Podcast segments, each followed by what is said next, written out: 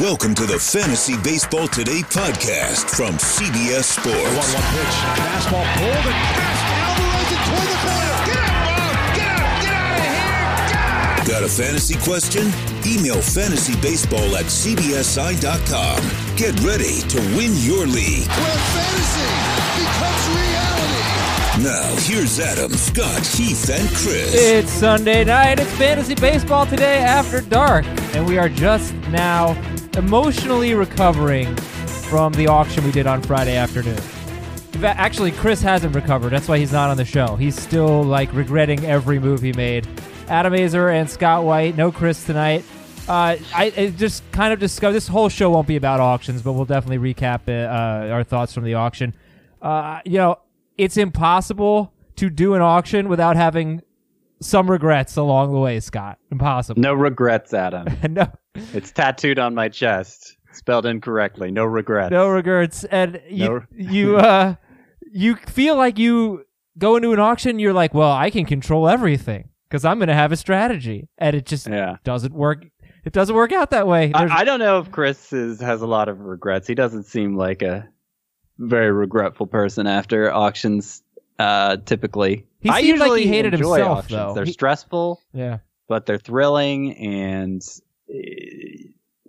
I, I'm usually I'm usually pretty happy with the way they're going. But this one was. Um, I was depressed for most of it. I, I think I think I recovered toward the end, but for most of it, I, I felt like it was it was basically four straight Fridays of auctions, and I was like on you know just a couple hours sleep, and I just basically did not have the discipline that I would normally have during an auction. I think your just- team's good. I like your team. We'll Oh, get, I, we'll get I, into it. yeah, I like it too. Like I said, I got, I, I kind of recovered at the end by miraculously getting all of my most typed sleepers, which is something that almost never happens during an auction. Um, so I feel better about it because of that. But yeah, for most of it, I was like, uh, why did I spend this amount on this guy? And it's just, it's hard to have discipline in the moment because you have to make a split second decision, you know, like, Yeah. oh, that guy shouldn't be going for that cheap. Ah, but does he fit into my plan? Does he fit into how much money I have left? And even if you have a, a well, a carefully craft, crafted plan, like you said, Adam, you know you're going to have to stray from it at some point, and choosing exactly when to do that is is uh, it's just an instinctual thing, and it's it's difficult. Sometimes it's I'm going to stray from my plan because I have to get this guy at this value. You know, for me, I didn't plan on getting Freddie Freeman, but I just thought like, oh, I really like that value. I'm going to get him, and then that just sort of cha- changed my strategy. But anyway, second half of the show will be auctions. Um, today we're going to talk about Aaron Jones. We're going to talk about Justin Verlander, Gary Sanchez, Willie Calhoun, Trey Mancini, and more. We're going to talk. I think you meant Aaron Judge, right? Aaron Jones is a football player. we are going to talk about Aaron Judge. We're not going to talk about Aaron Jones. Yeah. This is the Packers free show. We're going to talk about potentially a forgotten sleeper, someone that was mentioned on our shortstop preview and uh, maybe been mentioned once since. Spring training storylines, recent ADP trends based on uh, the last week of NFBC drafts, which are high stakes expert, you know, good, you know, very uh, good fantasy players there, and we'll um, we'll take a look at some of the recent trends. The round two picks are really interesting. There's a group of round two picks going 16 through 22nd overall. Bregman, 16th overall for Bregman.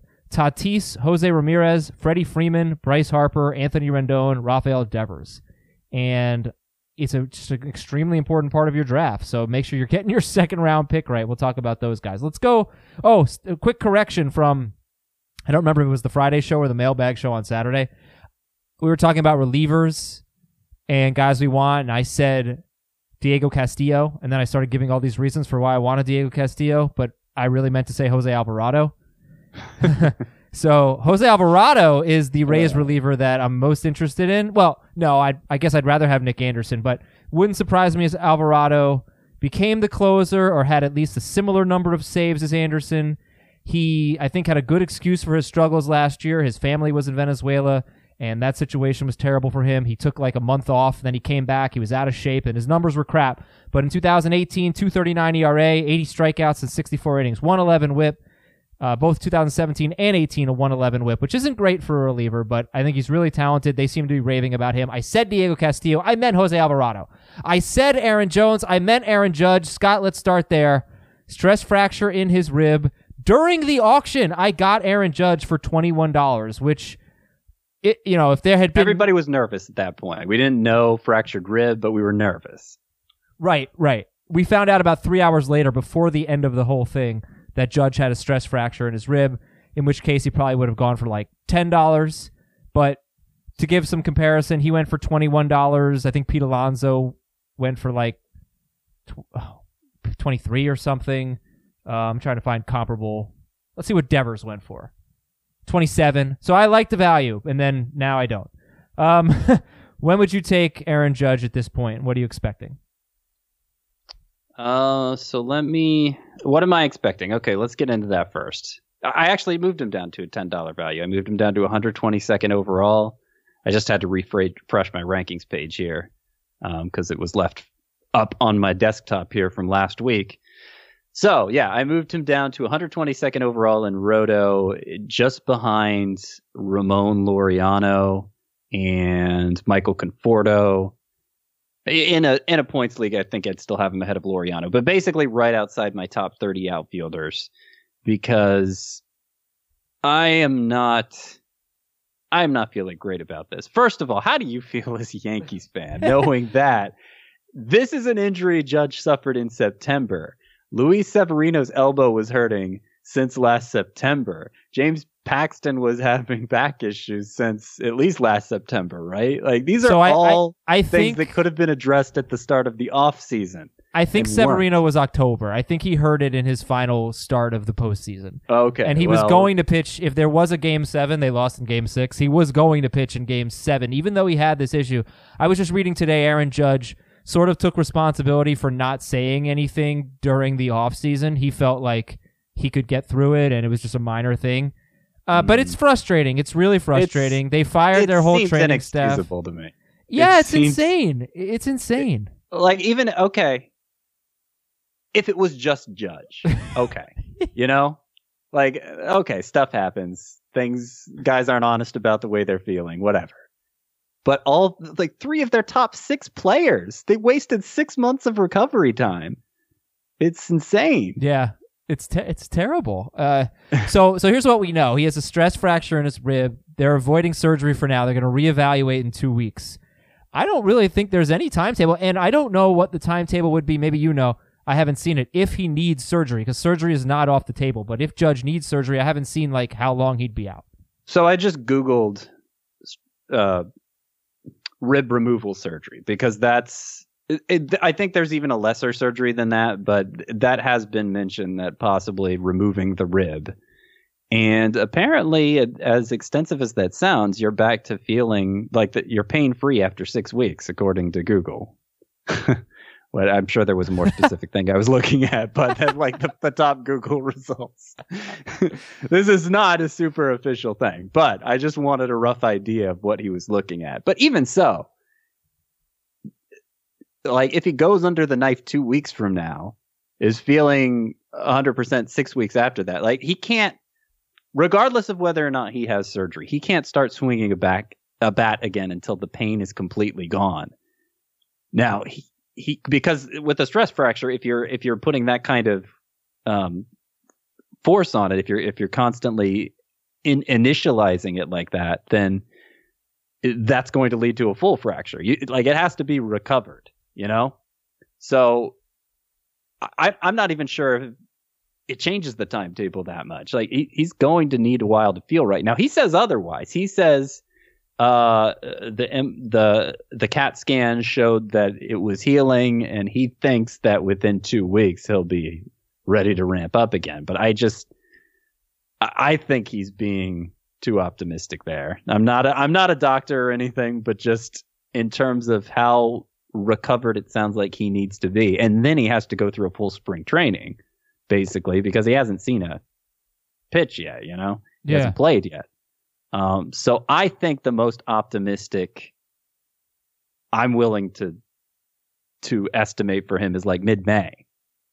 And it seems like the sort of thing where he could keep re-aggravating it and potentially miss half the season.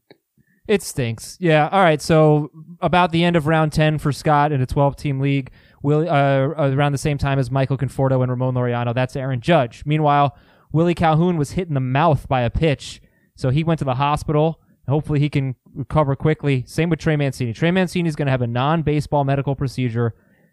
We, I mean, obviously, the details are very vague. They're respecting his privacy. He's going to be out for some time. So, where did you drop Trey Mancini to in your overall rankings? I haven't moved him yet because uh, we just don't know anything. Um, so I, I don't know. I, I, guess if we go too long without hearing anything, I'll have to move him down just out of an abundance of caution. But we don't know anything yet, so I'm I'm hoping we hear something in the next day or two, and then I can make a decision then. Okay. Because it sounds like it's it sounds like he's getting tested for something and and they don't know if there's anything beyond like maybe just the test clears it I, I, but i'm i'm just kind of reading between the lines there well how about justin verlander? He left with tricep soreness you know? Yeah it, it's still too early. Verlander to me it, this is just a personal preference. Like fantasy so much of fantasy is just personal preferences. He's on my unofficial do not draft list. Obviously, if he fell far enough, you know, if he was like there at the end of round two, I'd take him, but I know he isn't. So I've made him my definitive fourth of my big four, and I think most people like taking him over Scherzer. But even though Scherzer has dealt with injury two years in a row, really uh, last year being most specific, but I'm worried about Verlander because he keeps making these deep runs into the postseason. He's way up there in age, and you know, it, it's basically just the innings piling up. I'm waiting for that one year where he finally starts dealing with injuries. So he has been an avoid for me, and he's already had a groin issue. I really didn't care about that. Now tricep soreness, and this happened earlier today on Sunday, so we don't know much. But how are you just yeah. feeling about him in general? I I felt pretty I mean, as good as you can feel about a 37 year old pitcher, right? I, I'm kind of acknowledging there's a lot of risk with every pitcher. And so to fixate on the age when he's showing no signs of decline is probably not really useful.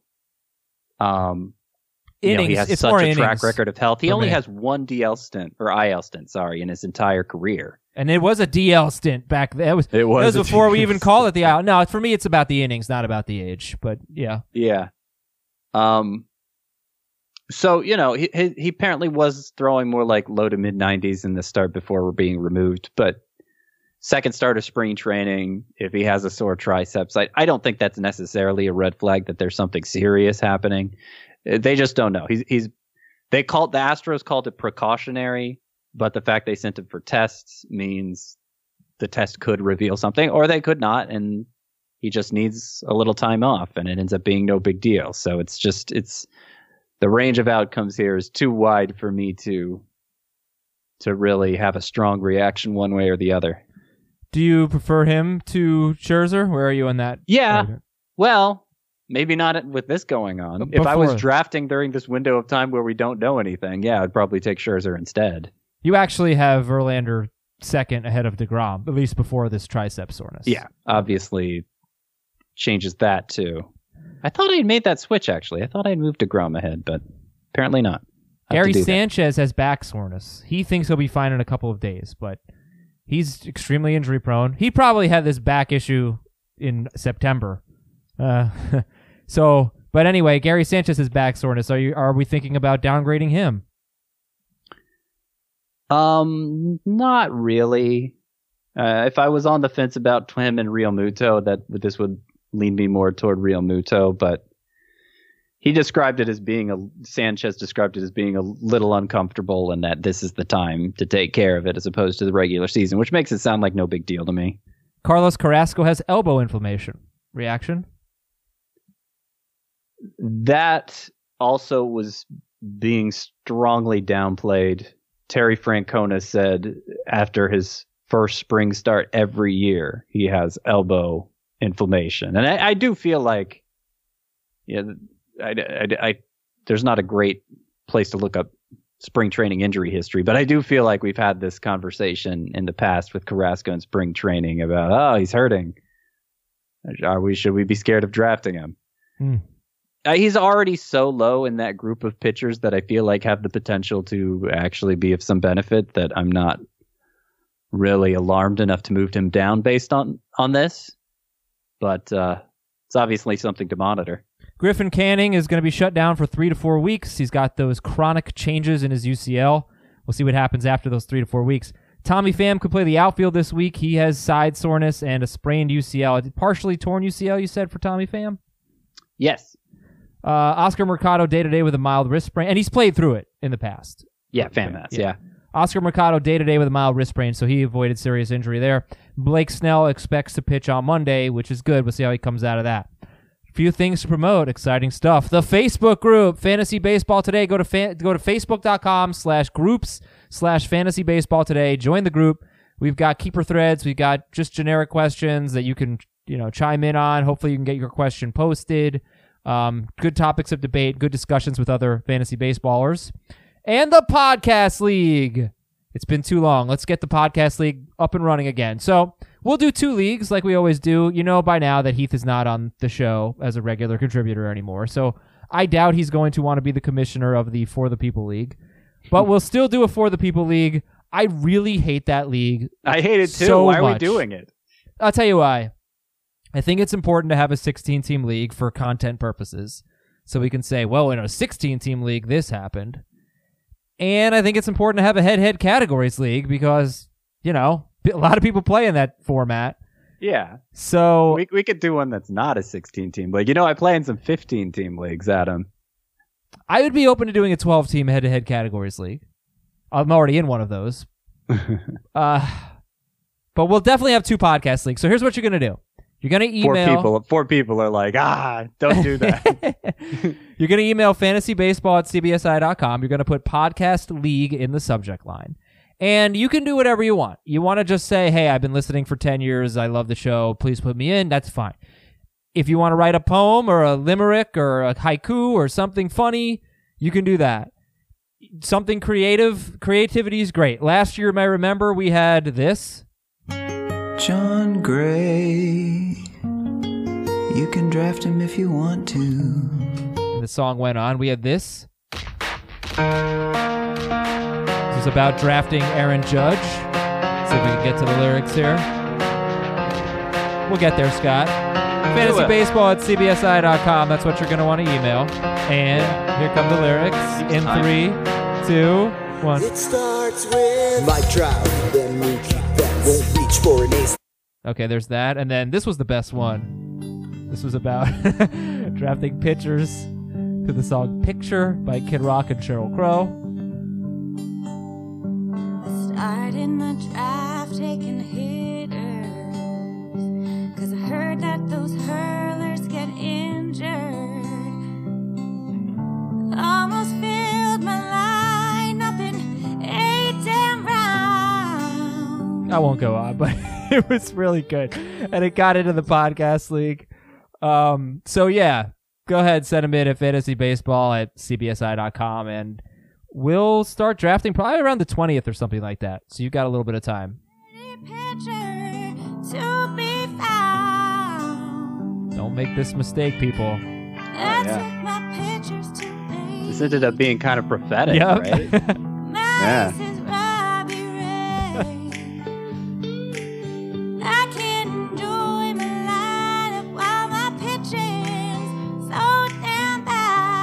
All right, good stuff. All right, let's uh let's talk about a forgotten sleeper. I think you mentioned him on the shortstop preview, Dansby Swanson. Before going on the IL, he played 100 games and he was good, you know, 265, 330 on base, 468 slugging. It's a 798 OPS. But he was on pace for 28 homers, 35 doubles, 5 triples, 10ish steals. I, th- I think uh, he stole 10 bases in 127 games. So Yeah. that's a useful player. It's not someone based on those numbers that's going to win you your league, but he's also still just 26 years old, getting better. And I just wanted to know what you thought about Dansby Swanson if he is being completely overlooked. Well, I mentioned him in the shortstop preview as my sleeper right. I, I kind of qualified it by, uh, you know, there's there's gotten to be so many good players here that it's hard to find a sleeper.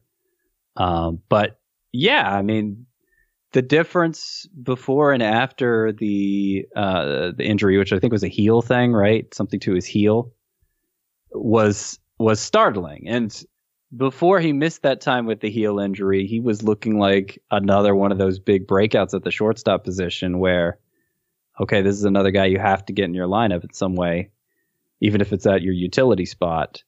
Um, the fact that he was a viable base dealer. uh, obviously was a factor in that, but he's just kind of an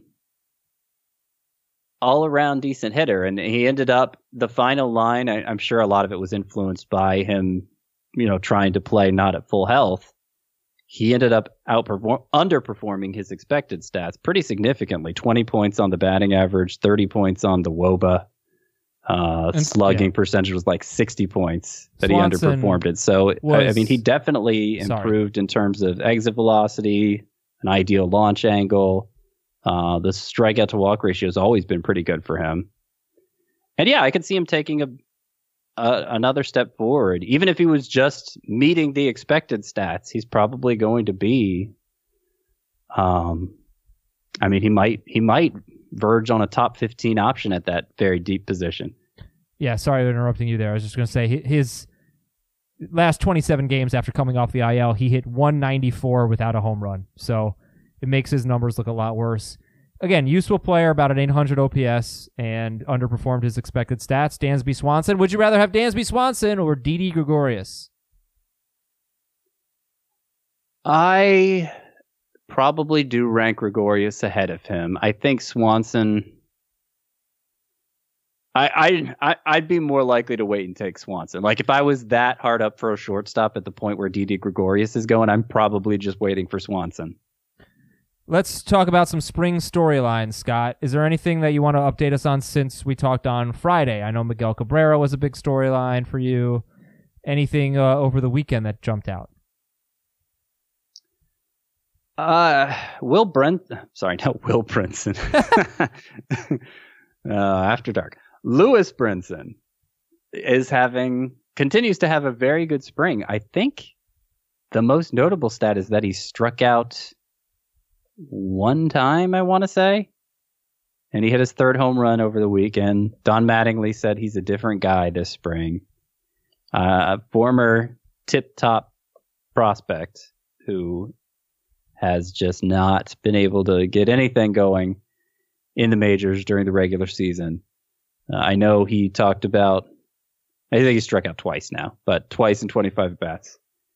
And uh, he talked about barreling up balls more this year. So I don't know. I mean, he's not going to show up on my sleeper list, but let's not totally uh, let's not totally forget about him another guy who uh, was known for striking out a lot and I might be more eager to draft if I knew he had a job was Austin Riley.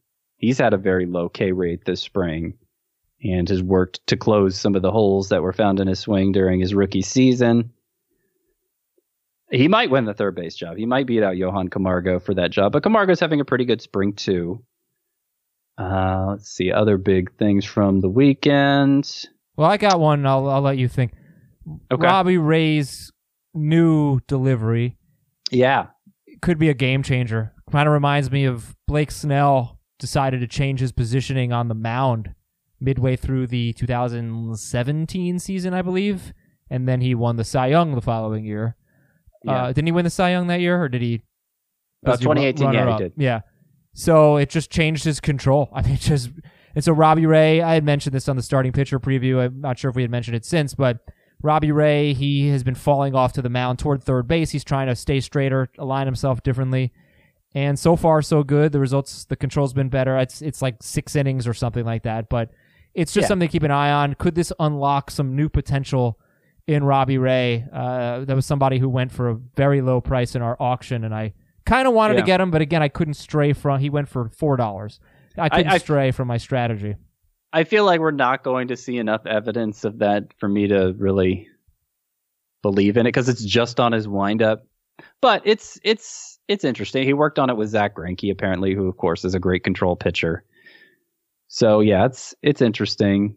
Mike Foltynewicz had a big start on Saturday, six strikeouts and three and two third one hit innings, and he threw a bunch of sliders in that start. Remember him lacking the slider Yep. coming off of an elbow injury early last year is what got him sent to the minors to to kind of figure it out again. And then he came back up and looked very strong. So Mike Foltynewicz might be might end up being I, I might end up undervaluing him by not including him with the pitchers that I feel like are going to be um, fairly reliable contributors for you this year. Would you rather have Foltynewicz or Robbie Ray? I think Foltynewicz. Ooh. All right. Would you rather have Foltynewicz or Luke Weaver? Man, Weaver's been getting pummeled this spring, but I'm going to try and not overreact to that and say I'll say Luke Weaver. Good for you. it's like we know we should not overreact to that, but it's hard not to see bad results and not react. But but we'll see. There's still a lot of spring training left. All right. Should we go to some recent ADP trends? Sure. Okay. So we're looking at NFBC average draft position trends since March 1st, currently March 8th. Let's talk about that group in the second round. Here's what we're going to talk about. We're going to talk about the second round hitter run. We're going to talk about Austin Meadows going 31st overall ahead of Altuve and Bogaerts. Keston Hiura 39th overall, ahead one spot ahead of Charlie Blackmon for Keston Hiura. JT Realmuto 43rd overall, Gary Sanchez 69th overall, Yasmani Grandal 95th overall. So a big difference between Realmuto and Sanchez.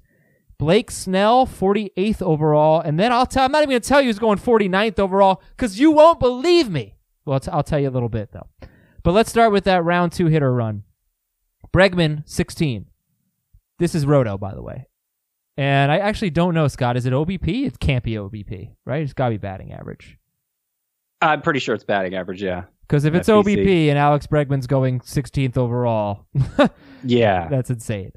Uh, Bregman, Tatis, Ramirez, Freeman, Harper, Rendon, Devers. Those are picks 16 through 22. Bregman, Tatis, Jose Ramirez, Freeman, Harper, Rendon, Devers. What do you think?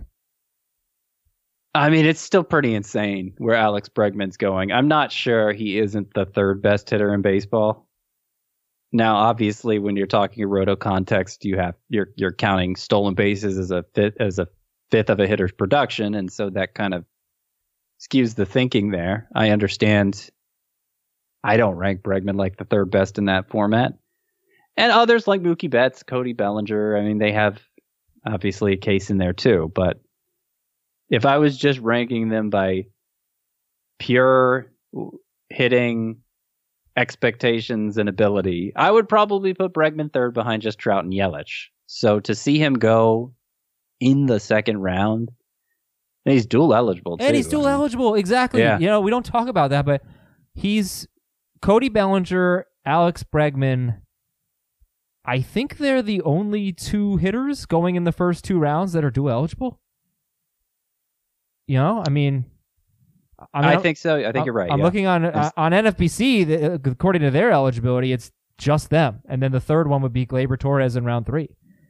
So that's not that's not a huge deal, but it's it's not a small deal. It's it's very helpful. I've had drafts where I've taken Bregman expecting to play him at one of those spots, and then I end up sure playing him at another. It just opens up your options. Yeah, it's it's it's nice. I, I have to assume it's just uh fear about the Astros situation and and all of the uncertainty surrounding that. Yeah, I think it's, it's, a lack of steals. but that that's that's the only way I can explain it. it's a lack of steals too. I think that's a big part of it. But you think that Bre- uh, Bregman might run a little bit more? I- I think so. I think he's capable of it. He's he's been a 17 steal guy in the past, just a couple years ago, right? And now he has Dusty Baker as his manager. Uh, he could absolutely turn it on and steal 20 bases this year. I, I'm not saying you should draft him expecting that, but um, yeah, it's just it's to just assume he's a not a steals guy too. I think is probably doing it wrong. All right, so he's obviously your your number one there, and I should say these are picks 16 through 22. There are five pitchers off the board at this point, the big four plus Walker Buehler. So you're talking about hitters 11 through 17. Uh, so Bregman, Tatis, Ramirez, Freeman, Harper, Rendon. I don't understand. I'm wondering if it's the wrist injury with Freeman because he might be like the fourth best hitter in baseball. Uh, he is so- an awesome hitter. And Freeman had a terrible September when he was playing through a wrist injury, but he had a 964 OPS before September. Now he's still dealing with this wrist thing a little bit, or or he was as of recently. So maybe that's it. But You know what it is? It's it's stolen bases. I'm looking at the, all the names now. It's stolen bases and it's high end starting pitchers are getting slotted ahead of these guys, uh, because the the top five are the top the are what the top five have always been in some order: Acuna, Trout, Yelich, Bellinger. That's actually is behind Gerrit Cole here, so another ace. But all of those guys, you have all five of those guys, you have some kind of hope for stolen bases from them. Uh, then the next hitters are Lindor, Juan Soto, and Story. Lindor and Story, of course, will give you steals. Soto had 12 last year, and he's just he's just a guy who everybody seems to be expecting another step forward from. I don't know. I, I feel like he shouldn't go ahead of Bregman and Freeman, but I'm not surprised to see him go ahead of Bregman and Freeman. And then there's Trea Turner, obvious steals candidate there. Okay, then there's Arenado, but Arenado, Bregman, uh, then there's Tatis and Ramirez, who are a couple big steals guys. Then there's Freeman. And in the meantime, you have, of course, the three starting pitcher, the four starting pitchers who are normally see go early: Cole, Degrom, Verlander, and Scherzer, and then also Walker Buehler sneaking in there as the fifth guy. I, I don't know. I don't know that he deserves the same upcharge those first four do, but nonetheless, that seems to be what's happening. Okay, it's, it's not that crazy. I, I think that, you know, we obviously been saying that Tatis, it's too early for him at 17. It's not too early for Jose Ramirez. Bryce Harper is an interesting pick at 20 overall. I think in an OBP league, it's perfectly fine. You're talking about a guy who seems to be almost guaranteed to hit 35 home runs and have more than 200 runs plus RBIs, and he's going to have a really healthy on base percentage. Batting average league, it's a little bit tougher. But he, Healthy is an interesting word to use with him. he's been pretty healthy. I mean, he's kind of kicked that injury thing, Bryce Harper. Look He was healthy, played. what, last year? I, I think it's And been like was four. he the- healthy the year before? I think it's been like four of the last five years. Bryce Harper's been Okay. healthy. I'll tell you right now. But that's one of those kind of surprising yeah. things. Yeah, Uh, now he's played five, through he's played at least 145 games. You're right. He had that one year though where he played hurt and he was good for like two months and then he yeah, back injury yeah, that was stunk. 2016. Um, so, but yeah, 159, 157 games last two years for Harper. Yeah, I don't know. How do you feel about Harper in the top 20 or was he 20th? I think it's stolen bases again. It always comes back to stolen bases with hitters. When you're when you're wondering why a hitter is going where he's going, look to the stolen bases. He had 15 last year. That's That's good. not an insignificant number. yeah. And I think he already has three this spring. So it doesn't seem like they're shying away from that for- however much you can base uh, team tendencies on spring training stats. But you got to think Joe Girardi is going to be more willing to let Harper run than Gabe Kapler was. Well, seems like anybody would be than Gabe Kapler, right? I mean, yeah. not a I'm surprised he stole 15 bases with Gabe Kapler as his manager. The- I don't think I really like Rendon and Devers. I know I don't like Devers 22 overall. Rendon, it's probably too late for him in a points league. He Yeah. 21 overall, but in a roto league, I want to know how you feel about that. This is what he's done the last 3 seasons. He has been the number 21, number 25 and number 3 hitter in points leagues. But remember, he he uh he has been on a per game basis because he hasn't played that many games, right? Per game basis in points leagues, he's been the number 21, number 8, and number 3 hitter. He's been a top 8 hitter two straight years in points leagues, Rendon. Roto, he's usually not as good. He's been the number 36, number 28, and number 5 hitter in Roto last three seasons because of the home runs. I mean, he hit 34 home runs last year. I think his previous career high was 25.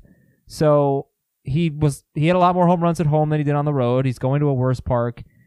I wonder he's not a steals guy. So 21 for Rendon. You I would take Flaherty over him. Um I would take JD Martinez over him. I don't know if there are any other hitters I'd take over him other than those two, but over other than JD Martinez that went after Rendon. But uh yeah, curious your thoughts there. I think I'm fine with him there. I originally ranked him even a, I- ranked him a lot higher than that before I realized I needed to move up steals guys and, and high end starting pitchers because that's where most of the value uh, that that's that's just what you have to spend on because of how consequential it is in a five by five league anyway. And um, ahead of those two players specifically, I have him just ahead of JD Martinez, and I have him three spots ahead of Flaherty. So uh, I do have him behind Buehler. I have him behind Bieber, who is my number six starting pitcher. I know there's a lot of disagreement about that, but I, I do have him behind Bieber. I it really like he hit the ball a lot harder last year. He the numbers he earned, which were incredible, MVP level, were justified, but why did he hit the ball so much harder last year? I don't know. I don't know that I've seen a good explanation for that yet, and I'm not sure that I I would I I, it, it might have just been one of those fluky things that happened, you know. I love Rendon. Just he's kind of a great all-around player that all of his greatness is captured in points leagues. Great plate discipline. He could hit like 50 doubles, but usually he just doesn't hit that many home runs. Right. And he's like a better real life player than he is in five by five. Last year he was not. He, last year he was number five hitter in Roto. Um, if the home runs go back to like 25, I don't know that you're going to want him 21st overall. So just throwing that out there.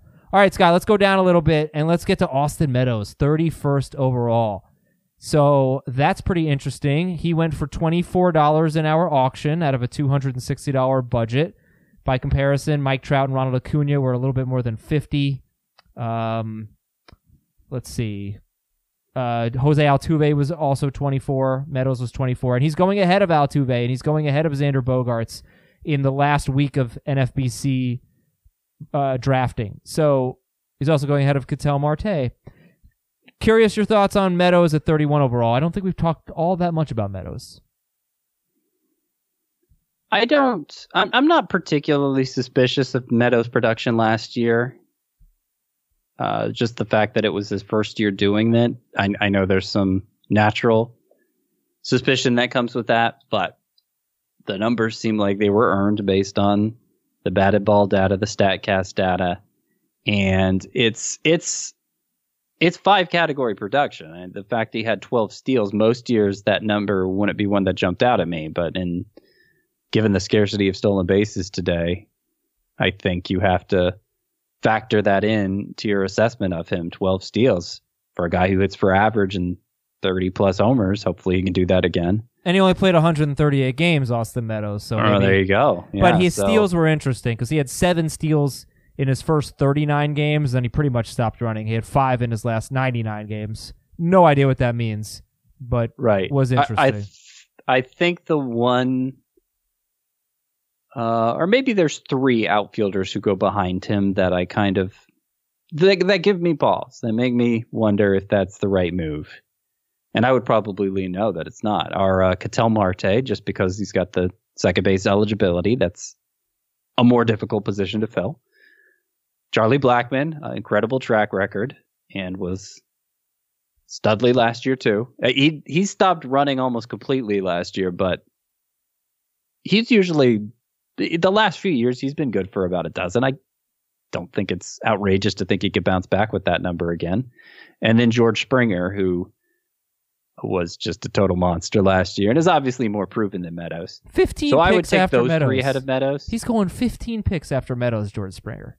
Yeah. That's I'm, I was just sorting by outfielders, but yeah, 15 picks overall. That seems like that seems like yeah. I don't love that. I don't know what's going on with Meadows there. That doesn't seem that doesn't seem right. How about Keston Hiura, 39th overall, one spot ahead of Charlie Blackmon, seven spots ahead of George Springer. Uh, if you want to just look at second baseman, let's see. The next second baseman off the board will be Whit Merrifield, 58th overall. So Keston Hiura, 40th overall. That's the middle of round four. And wow, that, that's very high for Keston Hiura.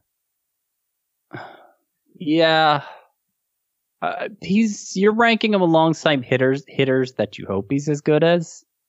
In a best case scenario with the bat, he'll be something like Charlie Blackmon, I guess, which is again leading to me- me to believe it all comes back to the stolen bases uh, for the amount he contributed in half a season's time. You're hoping he gives you 15 to 20, and if he does, maybe it'll be worth it. But it's just so frustrating because you, I don't want to get behind paying that much for steals, which are so volatile and so hard, difficult to predict.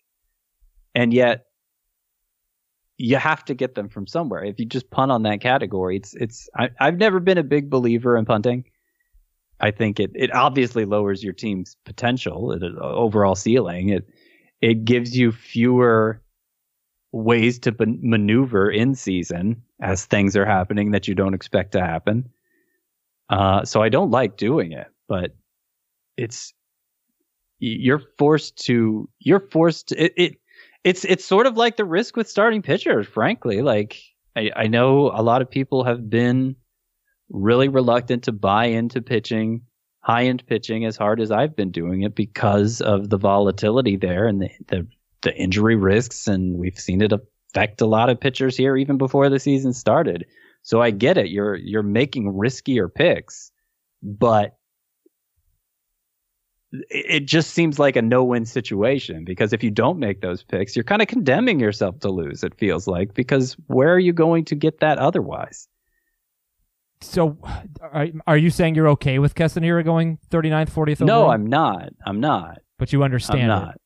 I understand it. it. It just there. Like, It's you just- can't. You cannot overlook the history of players who just really struggled in their sophomore season when we had very little to go on. Cody Bellinger, Yeah. Rafael Devers. The, these are just recent examples, but Right. it's possible. I mean, to take him ahead of a guy like Charlie Blackmon, a guy like uh, a guy like well, he's going right behind him. A guy like George Springer. Some of these pitchers, I don't And know. that's what I lean into Too much. Two, like consider the the full history of the guys you're drafting. Like I was saying for Blackmon, yes, he basically didn't run last year, had two stolen bases in seven attempts, so it was a poor success rate. But the previous three years, 12, 14, and 17. The year before that was 43. That's obviously not going to happen. But why couldn't he get double digit steals again? And how much worse is that than what you're hoping for from Keston Hiura? George Springer, I, I think, is no, I think he's probably been less than that in terms of steals. When he first came up, we were hopeful he was going to be a base stealer, but that never materialized. Yeah, he's been six six five the past three years, so maybe not with him. But like, kind of lean into the volatility there. If my approach, if I don't happen to get Trea Turner or in round one or Jose Ramirez in round two, somebody I can really count on for a lot of steals early, certainly Acuna first overall, something like that, is to just kind of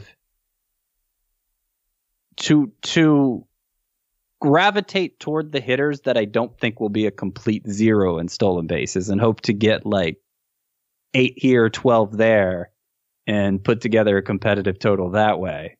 And, and, and usually like anything short of 20 steals from a player in, in, the past, historically, I, I wouldn't have considered that guy a base stealer, but I, I, it's, it's forcing me to take a more kind of focused look at stolen bases and and just really add up the marginal contributions there because that may be that may be the best way to go about it so that you don't end up having to uh to take Keston Hiura in round 4.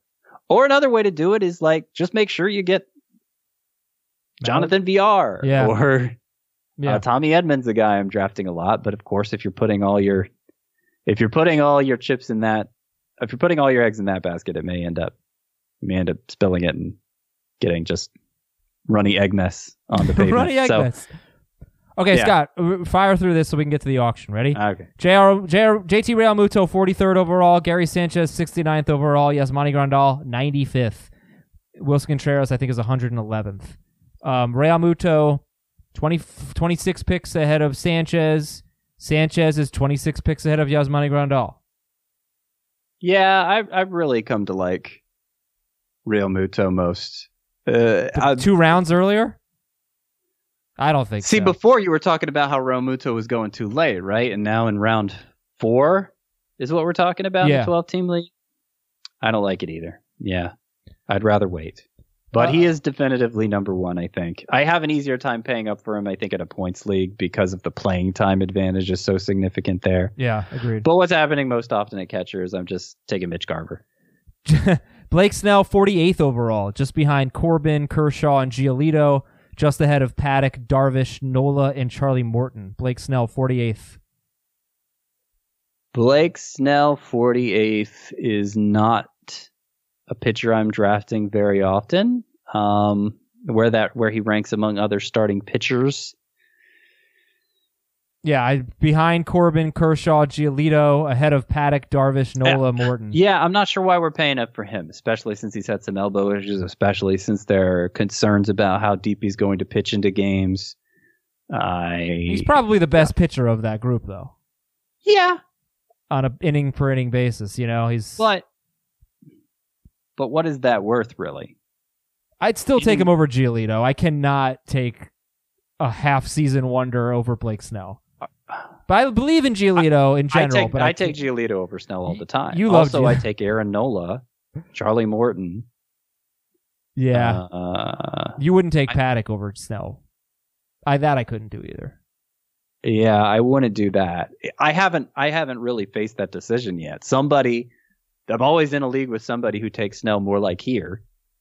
And so it never happens. I think I've taken Snell in one league and I think it just happened to be a league where he fell beyond all those other guys. So yeah, I, I rank him lower than the consensus, clearly. Matt Olson, 49th overall. That's the guy, Matt Olson. I couldn't believe that. He eh, when you do auctions, you know, there just ends up being these really good hitters that that like go very very late when almost nobody has money left and Matt Olson was probably the last of those hitters and he went for 10 bucks. But 49th overall for Matt Olson, that's too early for me. Yeah, he goes ahead of Kris Bryant. Why? He goes ahead of Vlad, he goes ahead of also these great pitchers, Paddock, Darvish, hmm Yeah, I'm too focused on you know, pitching at that point. the hitters like I could see it. He goes ahead. I could. I don't know why you take him ahead of Kris Bryant. I, I mean, I guess you could definitely could out homer him. He will, but Th- just- this might be an NFBC specific thing because those are 15 team leagues generally, I think. They might have a few different options, but usually I see it in a 15 team context. And a 15 team league, first base becomes kind of kind of iffy. it's true. It's true. Okay. Uh, all right. Let's talk about the auction. Listen to this team, everybody, and just think about how you like it. Right. Two hundred sixty dollar budget. You start two catchers, first, second, third, short, middle infield, corner infield, five outfielders, and a DH. So how many hitter spots is that? Twelve. Thir- One, two. three, There four, are five. 14 hitter 14. spots. nine pitcher spots. Those pitcher Yep. spots are not specific RP or, or SP, just nine pitcher spots. And you've got five by five categories batting average, home runs, runs, RBIs, steals, wins, ERA, strikeouts, whip, saves. Pretty standard. Okay, listen to this team. Catchers are Jason Castro and Sean Murphy. First base is Trey Mancini, which obviously looked like a better pick on Friday. Uh, Gavin Lux at second, Brian Anderson at third, Paul DeJong at shortstop, Jon Berti at middle infield, and Chuck Peterson at corner infield. That is by far the worst infield I've pretty much ever seen. Um, the outfield is is okay. The outfield has Christian Yelich, Mike Trout, and Ronald Acuna. uh, Pretty amazing. Luis Robert and Shin-Soo Choo. DH is Aristides Aquino, and that's gonna be a revolving door at DH for for this team because we don't even know what his playing time is gonna be. But basically, you see what happened here. He took Yeah. Yelich, Trout, and Acuna. Trout and Acuna for 52 bucks. Yelich somehow for only 45 bucks. hmm And the rest of the hitters are like the fourth best hitter is probably maybe Luis Robert, Trey Mancini. Otherwise, it's it's Mhm. crazy. Let's look at the pitchers. the only other guy he spent on beyond those three hitters, the top three hitters in virtually every draft, is Shane Bieber. He spent $31 on him. Yeah, let's look at the pitchers. Bieber, Yeah. Bieber, Montas, Ohtani, Eduardo Rodriguez, Jake Odorizzi, although in the notes I put him as Joke Odorizzi, which is uh, unintended and a mean thing to say. Bieber, Montas, Ohtani, Eduardo Rodriguez, Jake Odorizzi, Jose Quintana, Liam Hendriks, Tony Watson, Wade Davis. I I could not believe what was going on when he gets Yelich, Trout, and Acuna, and I wanted to see what would happen. I think I hate the team. Uh, well, we'll see what happens. Like, I don't think the pitching is good enough. I used to do stuff like this back when position scarcity was more of a thing. I'd do things like draft Joe Mauer and Victor Martinez as my catcher. I'd take Troy Tulowitzki as my shortstop and Hanley Ramirez as my middle infielder just so nobody else could have a good shortstop. I'd, but that, that world doesn't exist anymore. So what I ended up spending, like I, I like to find the scarcity and pay up for that and the scarcity right now is high in starting pitching so i ended up with four of those. But like i've i've won leagues doing this sort of thing before. It could totally work out. You have to be confident in your ability to find low dollar sleepers and and play the waiver wire but it's it's in, in a league of this size it's absolutely something that can happen. Obviously you need those players to perform up to expectations um but uh, yeah, that's you have to be very careful with your money for the rest of the auction when you do this too. And I, I think it was. This is. Do we even mention who it was? It was No, Donkey, Donkey Teeth. Teeth. I was about to. Donkey Teeth of Razzball. That's not his birth name, but that's that's what he goes by, Donkey Teeth. So, um, yeah, I don't uh, like the he he did capitalize on a lot of those values in the later stages of the draft when everybody uh had kind of spent a little more than they should Like, early, what- and so there just value? wasn't a lot of money left. What are you talking pretty about? Good players. What value did he get late in the draft? I, I'm not. Well, Trey Montas- Mancini for seven was good. We'll see if Yeah, that how was good. turns out. Montas uh, Frankie Montas 12 for twelve was great. good. Eduardo Yeah. Rodriguez for five was great. I, maybe. Oh. Yeah, for five, it's pretty good. Uh, Um, what do you think about Jose Quintana? Any interest in him? No. Okay. All right. So I, you know, this is an interesting strategy. We'll see what happens. You really have to play it out because you know, you again, Scott said you got to be confident in your ability on the waiver wire. So you've got to see doing a mock draft with this strategy doesn't really do anything. You're not gonna You're going to have crappy players. You got to see if using the waiver wire and all the unexpected breakouts throughout the season, plus having the arguably three best players in fantasy baseball, Yelich, Trout, Yeah. Gets and I in. don't think like I thought about doing this going into it, but I, I don't think the scarcity is there among high end bats to do it for high end bats. You know, that's that's kind of where I landed on it with it. So this is a piece of advice that I thought about during the draft that I should have given out on Friday. Figure out how many players are going to be auctioned in your league. How many roster spots times how many teams. And then look at either a top 300 or look at average draft position and take a look at the players that like the last 30 players. What did we have? 270 what? 270 how many? players? 276 players are auctioned in a 12 team league with 21, 23 man rosters. Yeah, and then we do a seven round reserve draft. But Yep. the auction was 276 players. So take a look at the last 30 players in that group in either ADP or rankings or whatever. How do you feel about them? These are the guys that you're going to get for a dollar or two. These are the guys you're going to fill out your roster with. And if you feel good about them, then it encourages you to spend more on studs. Now, I'm not talking about what Donkey Teeth did because that's just an extreme version of it. But for me, I have four top. Uh, let's see, I have Trea Turner, Freddie Freeman, Walker Buehler, and Max Scherzer. So that's four top like 18 players, which obviously you can't do in a draft. And I was sitting there doing the do, doing the auction, and I thought almost everybody that got bid on, I was like, yeah, this this player is good. You know, I'm Mhm. interested in these players. I like these players. I don't feel like I have a scrub in my lineup. I have look. I'm weak at Garrett Hampson's my starting second baseman. That might stink. Jean Segura Or it might be great. might be. you might have gotten a 40 steal guy. Yeah, for for three dollars. Uh, Jean Segura one dollar at middle infield. But most of my team, you know, like I took Ian Happ. I know Ian Happ's probably not top 270, and he might be, but Ian Happ is a sleeper that I like. I got him for a dollar. Mhm. Most of my team I really like. So my I, point I like is, your team too. I I gave it. I, I highlighted four or five teams that I liked in the write up for this, and yours was one of them. yeah, the judge thing hurts, but Yeah. but I can, you know, but I can get by. Um, but I, again, I think you understand the depth uh, and you understand the types of players that are going to be on your roster late in the auction. and that if you if you like those players, then you go you go big on uh, on the studs. I think that that's a good way to determine what your strategy should be.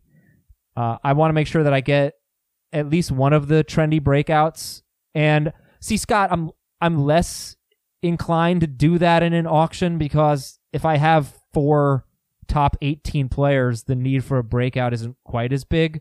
But I was Well, able, I was plus, able to get Miguel trendy Sano. breakouts. They're probably somebody everybody was expecting to get, and so they end up going for too much. That seems to happen a lot. I got Miguel Sano, so I was happy to get at least one of them. But like I wanted Keston Hiura, I just couldn't do it. I you know, um, and then last thing, I have a, uh roto strategy. I'm going to save it for another show so we can all kind of talk about it and debate it. But I have a roto pitching strategy that I I more or less executed. Might have made one mistake with it, but I'm interested to see how it goes. But uh, you can see the results on the website, and I mean, I, I have a pretty good team, and I had the most money at the end, and I bullied everybody, and I got the guys I wanted, and I really liked. I have Edwin Encarnacion for three dollars. I really like that. You know, I I was happy to get Garrett Hampson. I was r- thrilled to get Wilson Ramos for two dollars as one of my two mm-hmm. catchers. So I love being a bully at the end because again, when you think that the player pool is good, that the guys you're getting late are good, you want to have that money so you can kind of pick David Dahl for five bucks, Michael Brantley for six bucks.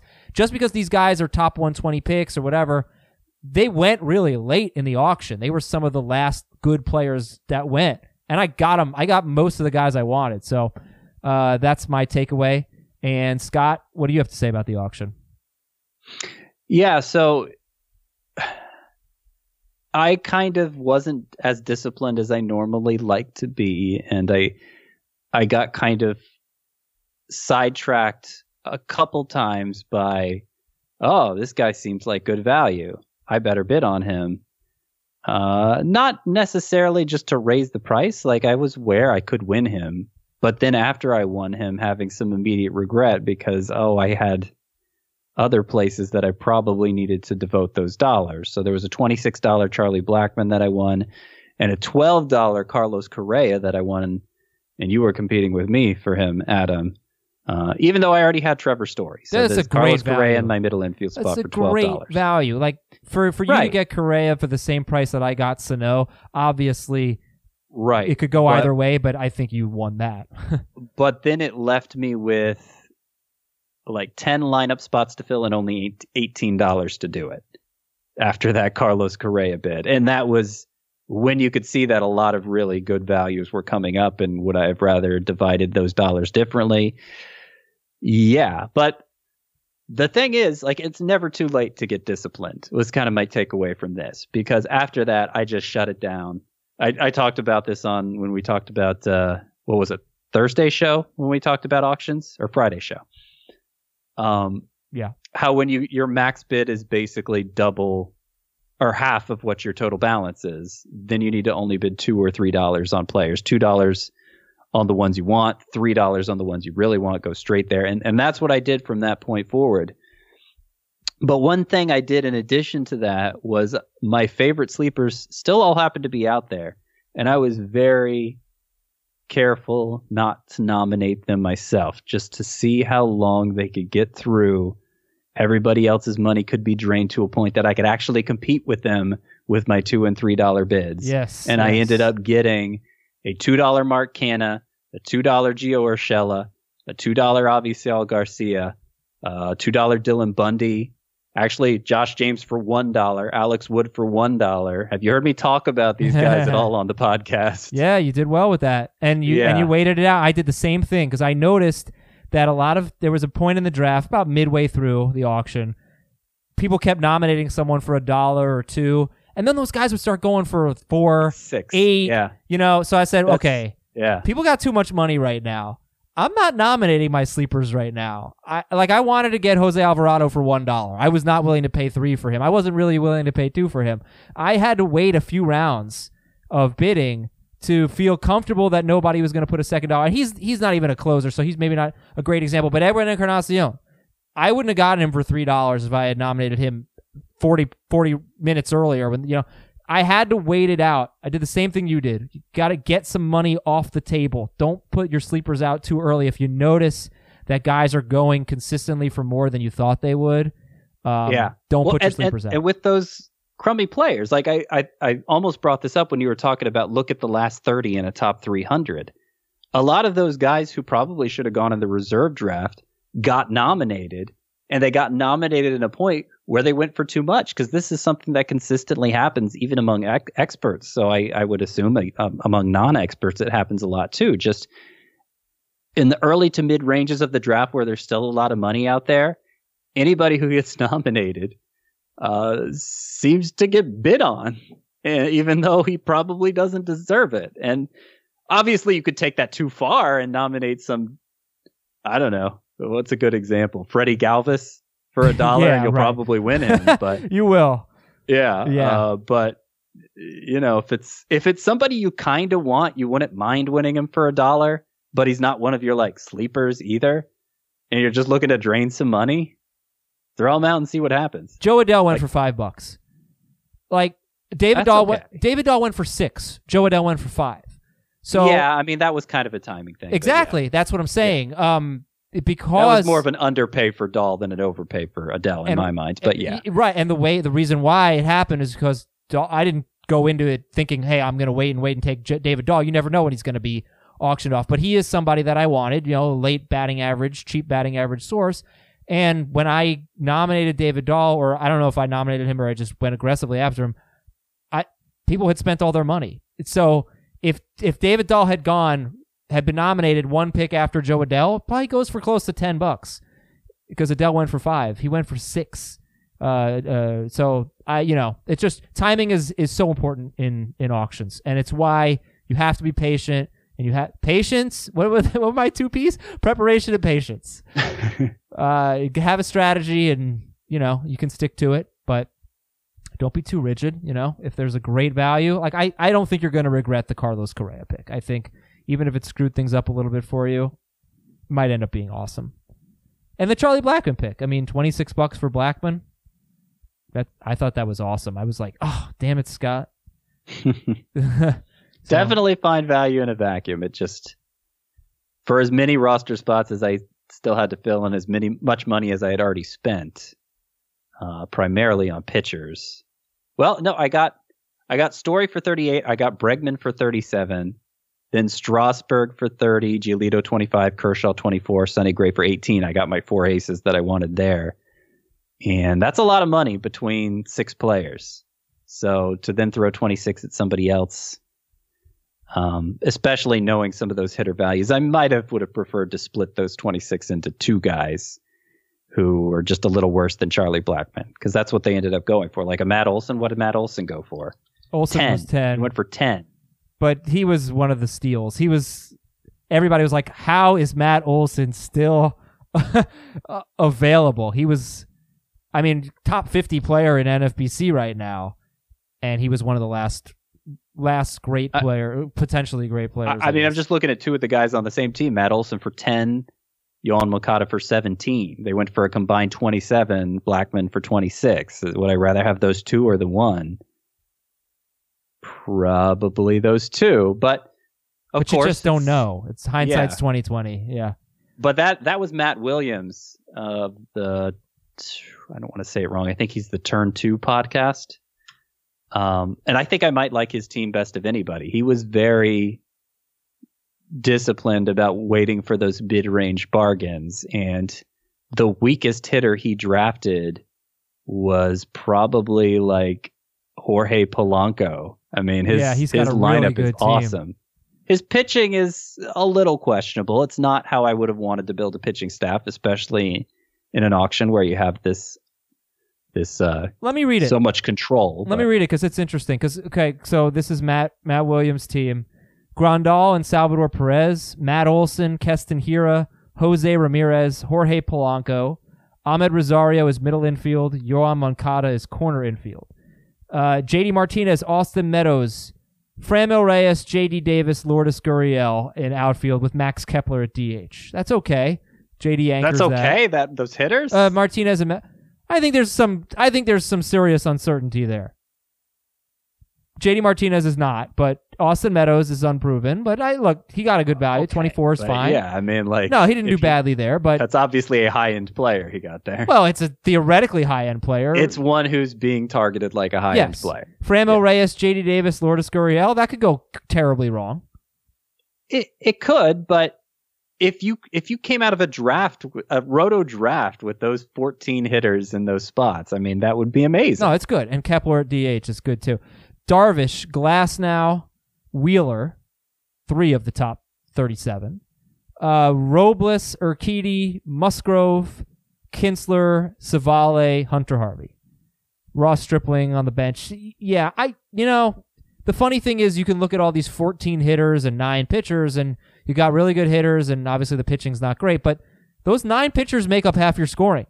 So he does not, he does not he on paper have a good He didn't staff. punt pitching though, and I think there were a couple teams in this league that did. Like, he got two of the, my top 37, which I guess do I need to lower to a 36 because Yeah. Sale moved down? I guess so. Yes. Uh, he got two of them. No, I thought he got three. Oh yeah, Zack Wheeler I guess does count as one. Darvish, Yeah. Glasnow, and Wheeler. He's got three Yeah. closers. He's got Robles, Kintzler, and maybe Harvey. Maybe Harvey, yeah. And he got some Two upside arms there in. Urquidy and Musgrove. Those are kind of trendy sleepers. I've even seen Civale mentioned as a sleeper in some places, though I don't totally see, I don't buy into that so much myself. So uh, he gave himself a chance to have a good pitching staff. It's, it's not, it's not where I want my money going. Like I want to make sure I feel really good about my pitching going in, as we've talked about many times. But he didn't, he didn't neglect it and he still ended up with those hitters. So I, I think he probably comes out of the auction with the best team on paper. Okay. And uh, on Tuesday's show, we'll read a lot of your emails. Fantasybaseball at cbsi.com. We've got some good questions. I've already put them in the notes. So I'm excited to read those. And yeah, I do want to get everybody's thoughts on my roto pitching strategy, which is two top six pitchers, Josh Hader, and then I'll explain the rest. That's it for today's show. Good night, everyone. For well, you're gonna hear this in the morning. So have a great Monday, everybody. For Scott, I'm Adam. We'll talk to you Tuesday with another edition.